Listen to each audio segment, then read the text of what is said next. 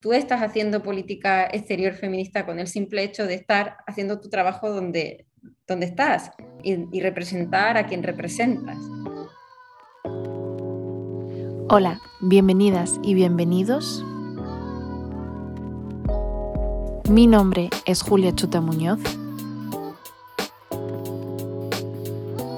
y esto es Mujeres del Mundo. Estimada señora Villanueva, es un placer tenerle hoy en el podcast y le, doy la, bienvenida. Quiero empezar nuestra conversación de hoy con sus comienzos o su entrada al, mundo diplomático para entender un poco, ir a los comienzos de su, de su vida laboral como diplomática. Entonces, ¿Qué recuerda del momento en el que decidió ser diplomática? ¿Dónde nace este sueño suyo? Mm, buenas tardes, Julia, y gracias por darme la oportunidad de hablar contigo. Me parece que esta iniciativa es muy bonita. Me, ha gustado la, idea que has tenido. Eh, pues mi primera relación con la diplomacia es como una, fue como una revelación. Eh, yo tenía 16 años y una persona que, una mujer que estaba opositando a la carrera diplomática me, habló de lo que era, yo no, tenía ni idea de lo que era un diplomático.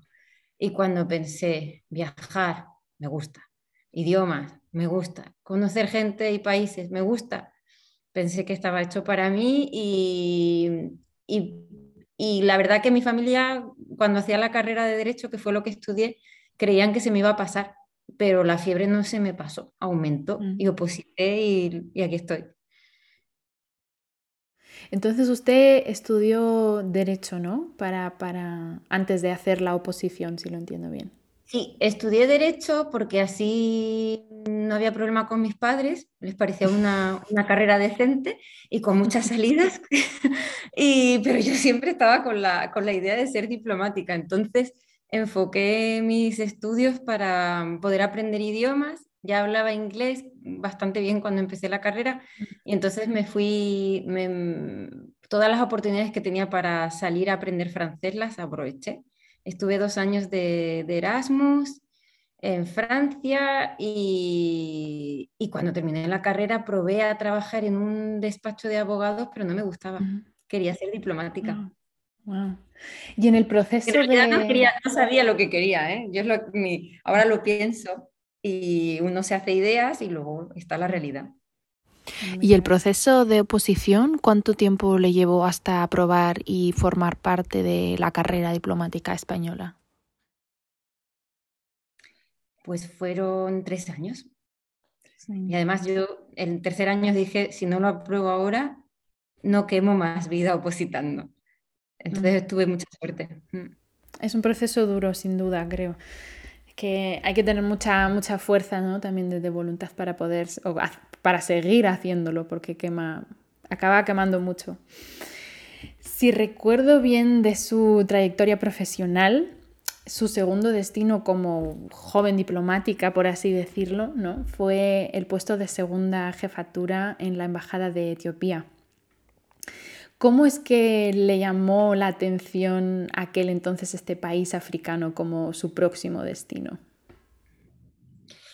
Bueno, mm, yo soy muy curiosa, había estado en América Latina y luego de las opciones que surgían no me, no me llamaba la atención ir a Europa, me llamaba la atención probar algo diferente, cambiar de continente.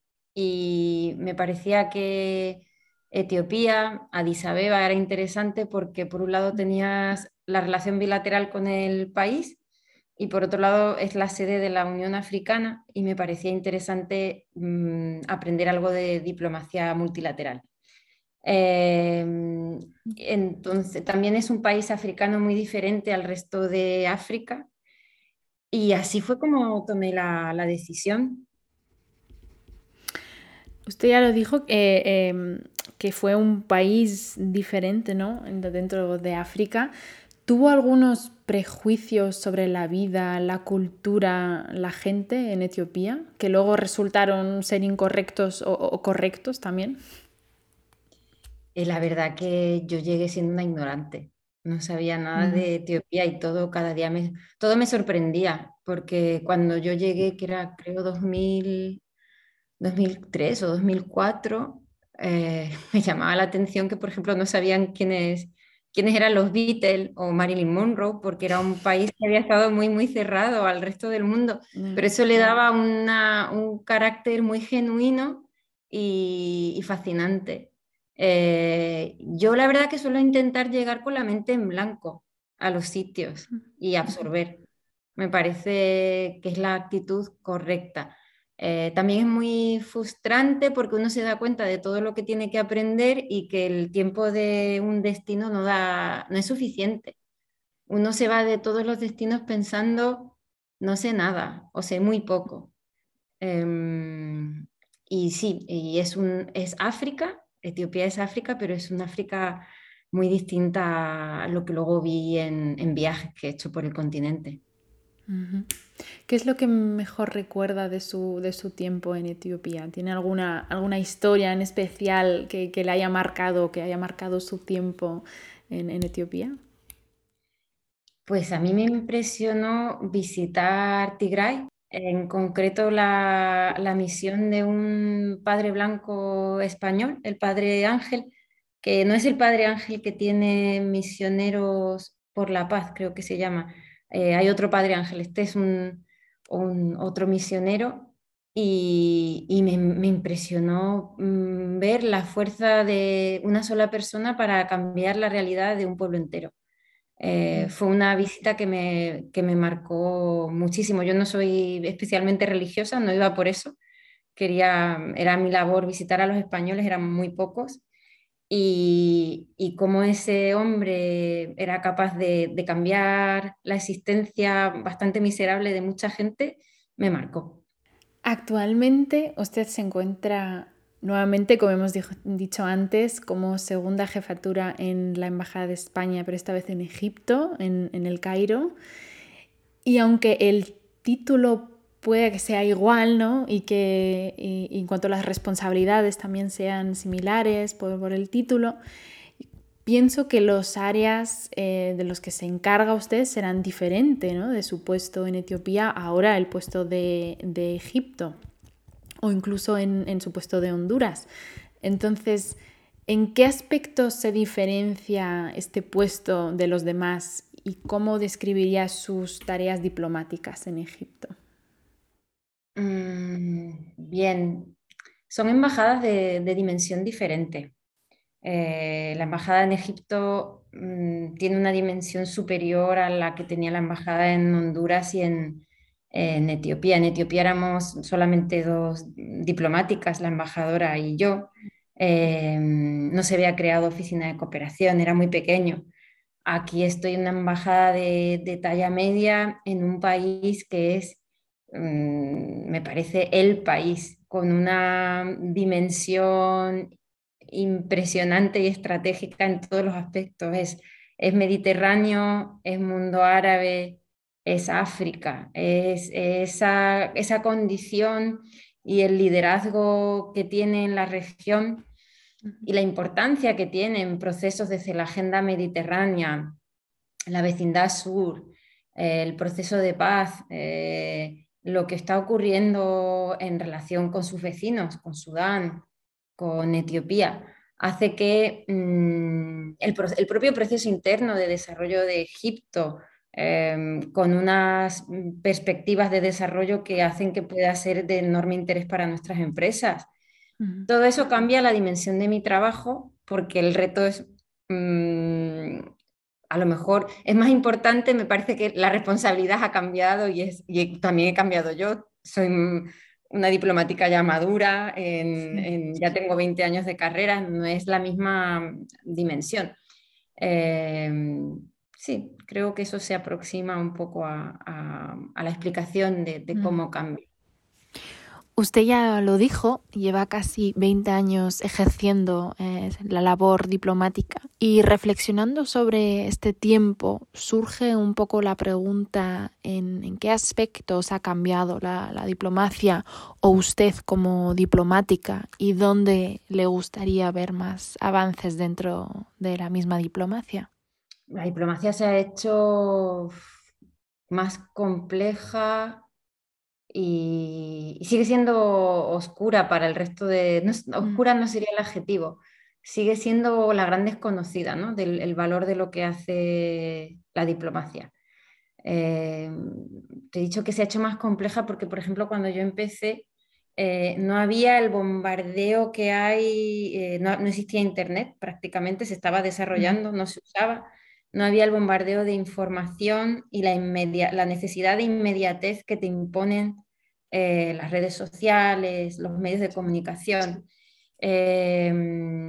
no tenías el bombardeo de correos electrónicos ni de, o sea, se ha hipertrofiado em, la posibilidad de llegada y los inputs, ¿no? Tanto como lo que tú puedes dar como los inputs que recibes. Y ahí mm, yo creo que es muy importante eh, pensar, bueno, hacia dónde voy, qué prioridades tengo, si estoy en este puesto en, Egipto, cuáles son mis prioridades y tener muy claro hacia dónde, hacia, hacia dónde va uno. En ese sentido, la diplomacia ha cambiado muchísimo. Lo que sí observo es que yo sigo yendo a España de vacaciones y la gente no sabe lo que, hace, lo, que hago y a veces me cuesta incluso, me cuesta explicarlo. Y es al final es tan sencillo como ser diplomático es mm, ser el mediador entre tu país y el país que te recibe y como en una relación de amistad o en una relación amorosa, hacer que eso prospere. Que cuando hay malentendidos, tú contribuyes a que eso se, solucione. Eso por, verlo como algo, mm, como una metáfora, ¿no? Pero mm, yo, yo creo, por ejemplo, la, Asociación de Mujeres Diplomáticas ha lanzado un proyecto de explicar lo que es la carrera diplomática en las universidades. Eh, desde una óptica de, de, mujer diplomática, que tenemos algunos elementos, alguna pues una serie de circunstancias que son diferentes. Cuando digo diferente no lo digo desde una perspectiva de victimismo, eso no, no, no, es mi, no es mi posición. ¿no? Em, pero creo que esa labor de divulgación sobre lo que hacemos es muy importante. Mm. ¿Por qué piensa que se sigue o sigue habiendo cierto no hay conocimiento sobre lo que hace un diplomático? ¿Por qué no conseguimos, por qué no, no conseguimos que la gente eh, conozca más lo que hace un diplomático o la labor de un diplomático, de una diplomática? Mm, bueno, quizás por, una falta de... No todo el mundo se va preguntando qué hace un notario o qué hace un... O sea, es muy fácil mm. eh, saber qué hace un juez, pero un señor que vive en Badajoz nunca se tiene, como no sea que, haga un viaje y que le pase algo y tenga que ir a hablar con el cónsul, y ni siquiera sabe muy bien lo que es el cónsul, solo es el que le arregla los papeles para poderse ir o... Entonces, eso, eso hace, estamos lejanos del, aparentemente lejanos del servicio al ciudadano, al ciudadano. y la gente no sabe que, eh, pues, hacemos, prestamos servicios eh, al ciudadano desde los consulados, asistencia social, asistencia en emergencias y a nivel ya macro em, ayudamos a gestionar las relaciones entre nuestro país y otros países, a que salgan adelante proyectos de, empresas, a que, a que, se firmen tratados que luego redundan en, que pues, haya programas de becas de, que disfruten nuestros eh, estudiantes. Todo eso no se sabe y muchas veces lo que se sabe es, pues eso, el bombón de Ferrero Roche, la verdad. Sí, ese sale mucho, sí. Mucha, y, mucha gente, pues a mí, a mí muchas veces me da vergüenza decir voy a un cóctel, porque la gente se, cree que me voy a tomar dos copas y no saben que voy a hablar con alguien que me puede dar información que sirve para mi trabajo. ¿no? Eh, te cuento una anécdota que no sé si sirve, sirve para esta Em, entrevista, pero vino un familiar mío eh, que nunca me había visitado en ningún puesto y, que, la verdad, que siempre me decía, ¿y tú qué haces? ¿Y tú qué haces? Y vino y claro, me, me vio aquí, estuvo 10 días y me veía que llegaba de la oficina y me cambiaba y me iba a otra cosa y volvía tarde. Y decía, pues sí, que trabajas, Pilar. y me hizo mucha gracia, ¿no? Porque claro, cuando llegas y te cambias y te vas a una recepción o una inauguración o te avisan un sábado porque tienes que ir corriendo a, buscar a alguien o ha pasado alguna, mm, alguna emergencia, pues sí, es mi trabajo, pero también es mi vocación, ¿no? Sí. ¿Qué es lo que más le gusta de ser diplomática, ya que estamos con el tema de, la vocación? Y... Mm, me gustan muchas cosas. Hay, hay, también otras que no me gustan, pero me gusta, me gusta mucho, yo tengo mucha, mucha mm, eh, eh, la, voluntad de, yo creo en la idea esa del servidor público. A mí me parece que, ser, que yo sirvo a la comunidad a través de lo que hago. Y luego a un nivel más egoísta, me encanta la oportunidad que me da de descubrir, de vivir, no como un turista, sino vivir en un país, entrar en contacto con, el país, mm, con su idioma, con su cultura, con un pedacito de, ser testigo de un pedacito de, la historia de ese, de ese país.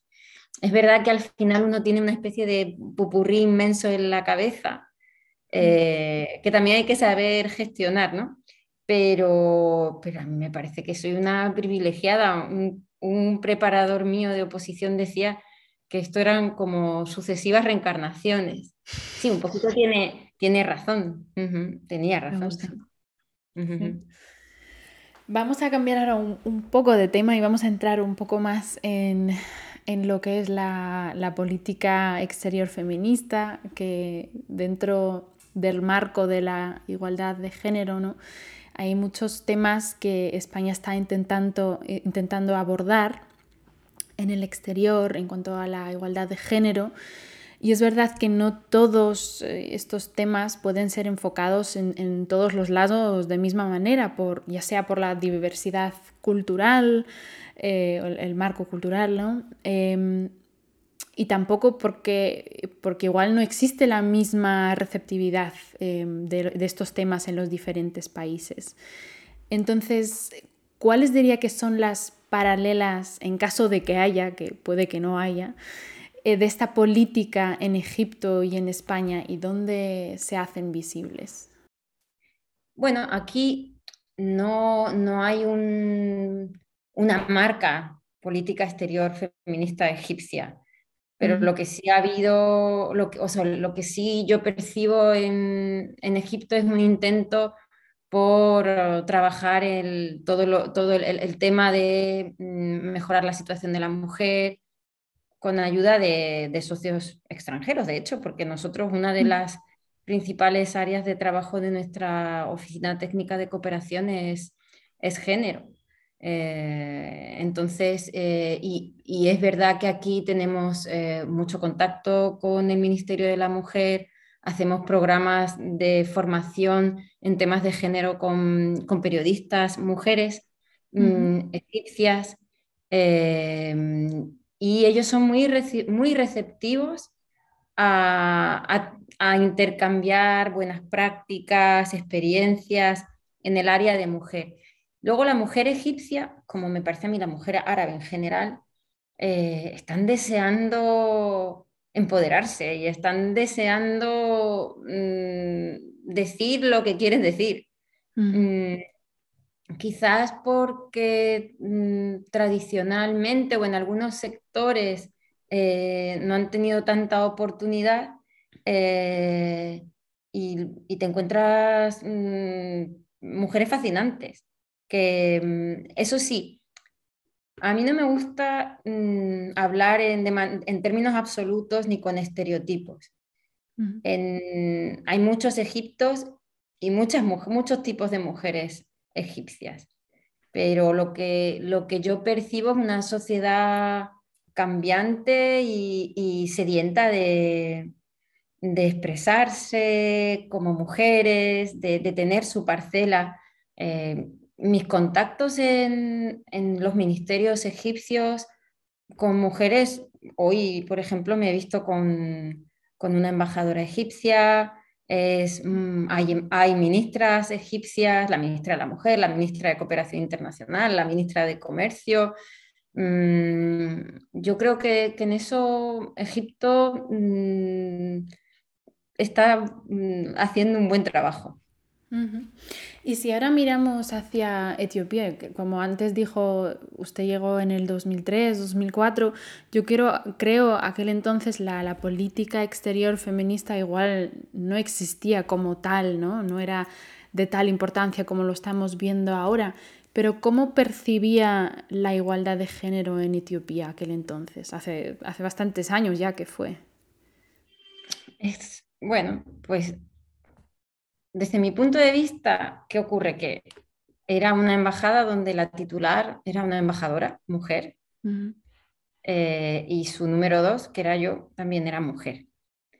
Eh, nosotras, como representantes de un país, el trato que teníamos con la contraparte etíope era mm, mm, de igual a igual, porque no piensan en que eres mujer piensan en que representas a España y eso te va a pasar en Etiopía, en, Chile, en Arabia Saudí o en Filipinas. ¿no? Mm. No, eso siempre es así. Luego, el análisis que hacíamos de lo que veíamos alrededor, pues era una, es una sociedad donde ya de por sí había mm, una serie de problemas eh, étnicos, sociales, económicos, religiosos, que afectaban a la condición de la, mujer, porque mm, son sociedades mm, patriarcales, igual que la nuestra, eh, pero, pero nosotros hemos recorrido un camino mm, a la velocidad de la luz. Ellos estaban en, otro, cuando yo llegué allí era otro momento.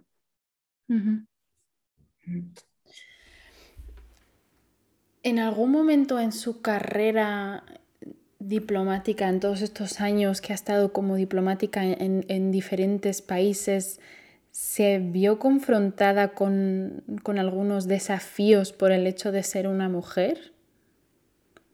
Bueno, siempre me ha parecido que, que cuando llegas a un salón lleno de hombres, tardan un rato largo en enterarse de que tú eres la X de la Embajada de España.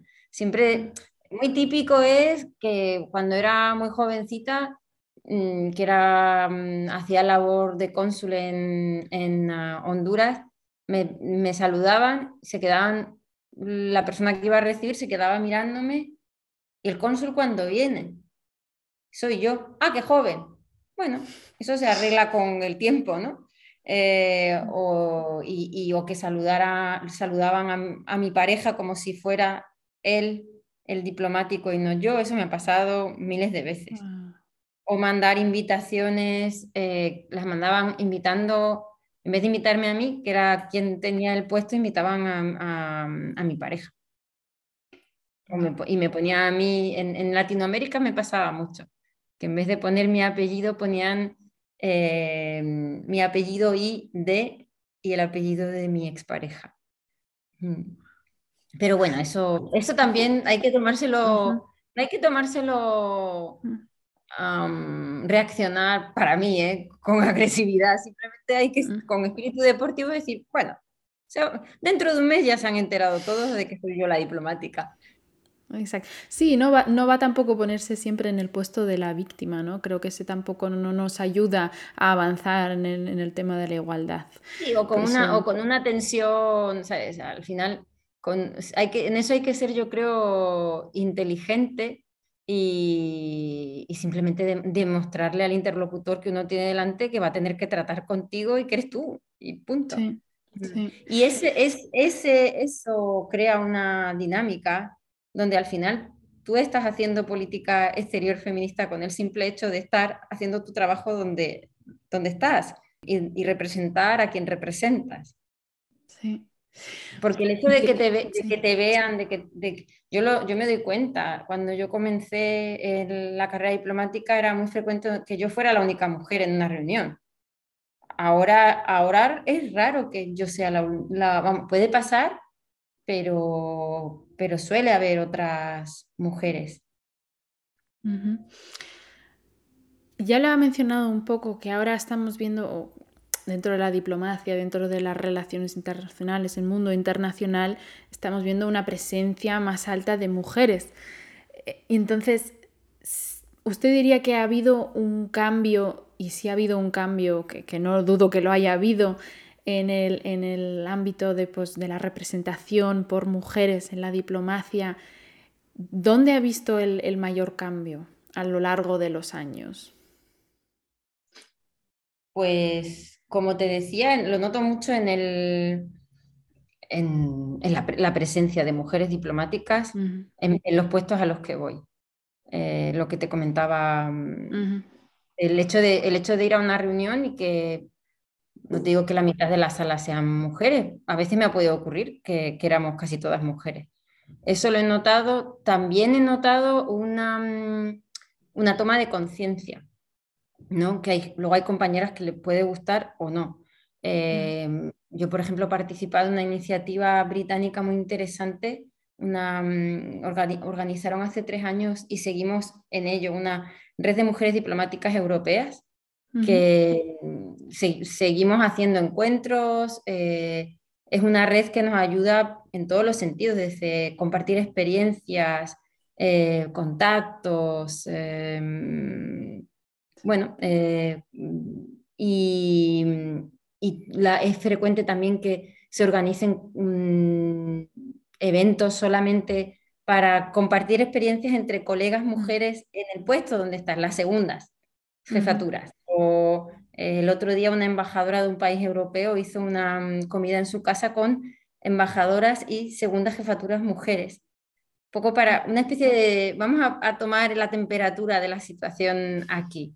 Mm, todo eso no lo había, quizás cuando yo empecé no, no lo había, esa toma de conciencia em, tan clara, que luego no es que, a lo mejor lo que te voy a decir no es ni para esta entrevista, pero que luego no es, no es tan importante que haya un club de mujeres como antes había un club o casino solo men's only, ¿sabes? A mí una vez me dijo una diplomática sueca que conocí en, Etiopía, ya una señora de 60 años, eh, y me dijo, Pilar, el día en que no sea necesario reunirse porque somos mujeres, el día en que, en que tú no tengas que, que ser perfecta porque eres mujer para estar en ese puesto o cuasi perfecta, el día que mm, no tengas que adoptar una actitud casi mm, a crearte una violencia para ser como más enfática en algo, porque si no, no te van a hacer caso porque eres mujer, ese día estará todo resuelto. Bueno, era una manera un poco de, no, creo, tampoco esa es la respuesta global a todo, pero, mm, pero apuntaba a cosas en las que yo, que yo podría compartir con ella. ¿Qué diría que aportan las mujeres en la diplomacia? ¿Por qué es tan importante que tengamos más voces femeninas, más mujeres dentro del, cuerpo diplomático? Bueno, tengo que, partir de una premisa y es que a mí me encantan los equipos mixtos. Yo trabajo, con donde trabajo mejor es cuando tengo gente, eh, cuando tengo hombres y mujeres. Me gusta la eh, que haya diversidad, porque me parece que son los equipos más, más ricos yo parto del principio en que igualdad de oportunidades, pero eh, no funcionamos igual en muchas cosas, hombres y mujeres, en general. ¿eh? Eh, y yo creo que las mujeres aportamos una, tenemos una sensibilidad y una, mm, una lectura de las cosas, mm, la pasamos por un filtro diferente. Entonces, los hombres se suelen fijar en unas cosas y las mujeres en otras cosas. Y esa unión de ambas visiones es lo que crea eh, soluciones ricas y, que para mí son las soluciones más válidas. Mm, pero vamos, tampoco, yo, yo, tampoco tengo una idealización de las mujeres son mejores ah, porque, porque son más sensibles. No, no, yo he trabajado con mujeres y me ha parecido un horror y he trabajado con hombres y me ha parecido una maravilla y viceversa, ¿no? Em, al final hay, que ir al valor del individuo. No, me, gusta hacer como, mm, ¿sabes?, em, propaganda barata de, ser mujer. No, mm. no. Pero desde luego, para mí, para mí un principio es Si puedo tener un equipo mm, diverso, con hombres y mujeres, prefiero. Sí, sí al final la, la, igualdad es eso, ¿no? Que no solo nos opongamos nosotros las mujeres y como ya dije antes que nos pongamos como víctimas, sino es una realidad que tengamos que ser igual la cantidad de hombres que de mujeres. No nos sirve echarles ahora a los hombres y quedarnos solo las mujeres. Eso tampoco, tampoco es la meta o no debería ser la no, meta. No, no, no, en, en, absoluto. Yo no, mm. no pienso así. Eh, sí, es cierto que, que hay cosas que sí que, que, mm, que me parece que vienen de una forma de, educación que debería estar superada. Mm. Em, pues sí, los micromachismos existen, em, las faltas de respeto existen, pero yo, yo en general he tenido bastante suerte y cuando no la he tenido he sabido, he sabido poner la línea roja. Mm. Está muy bien. Me imagino que al vivir cada X o cada X tiempo cambiar de, casa, de hogar, de país, eh, entrar en un, nuevo, en un nuevo país, en un nuevo reto eh, laboral también, que, que, uno le rodean muchísimas impresiones ¿no? del, del, día a día en, en, el trabajo, en lo que es el país, un país nuevo, cultura, lengua, sin fin de cosas, ¿no? Pero si tuviese que quedarse con una experiencia de su tiempo, de todos sus puestos en el extranjero, ¿cuál sería? Mira, te voy a contestar como, ¿sabes cuando se hacen esos juegos de lo primero que se te haya venido a la cabeza? Sí. Pues lo primero que se me ha venido a la cabeza fue el, terremoto de Chile de, de, 2000, a lo mejor te digo mal el año, 2010 fue, creo, sí, 2010.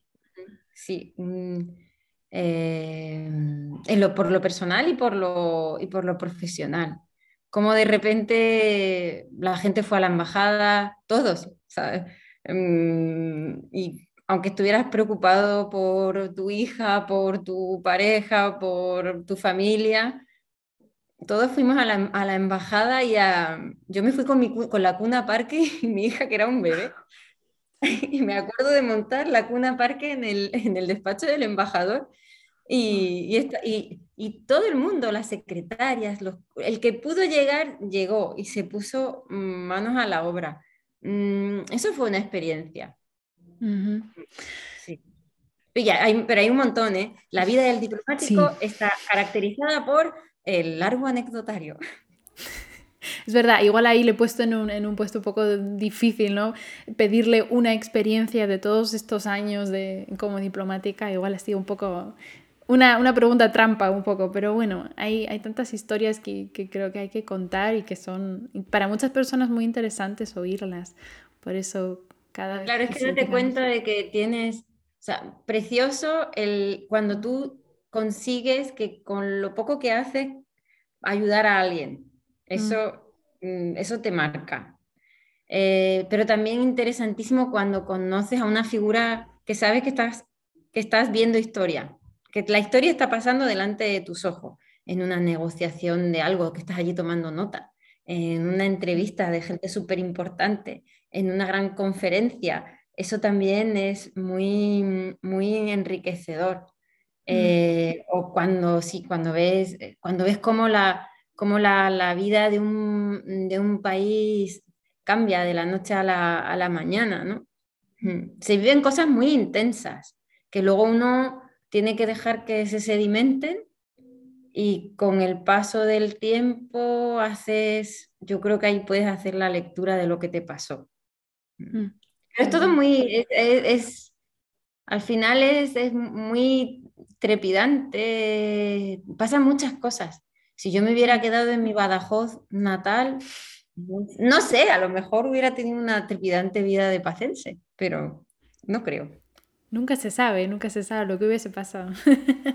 Pero sin duda eh, la vida la que has cogido es, es, es, muy, muy interesante, cambia mucho, ¿no? Cada día es, es, un nuevo reto, algo diferente. Eso creo que es lo bonito de la, de la diplomacia al final, dentro de, una, de lo que es.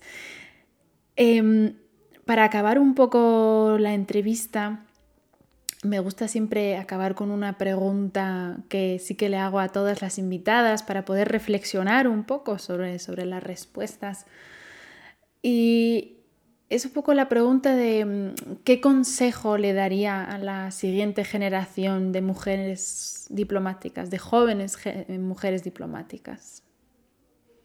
Mm, pues que sean la diplomática que, ellos, que, ella, que, ellas quieren ser, que no hay una manera de ser diplomático, que, cada uno puede em, encarnar la diplomacia desde sus aptitudes, características, origen, em, talentos, y que, eso es lo que va a hacer de esa persona una gran diplomática.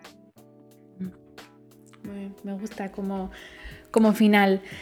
Le doy las gracias por tomarse el tiempo, que sé que están con muchísimo trabajo seguro. Em, entonces le doy las gracias por su participación, por compartir con nosotros todas las historias eh, eh, y las experiencias y acercarnos un poco más a su puesto de segunda jefatura en, Egipto. Perfecto, gracias. un placer. Igualmente.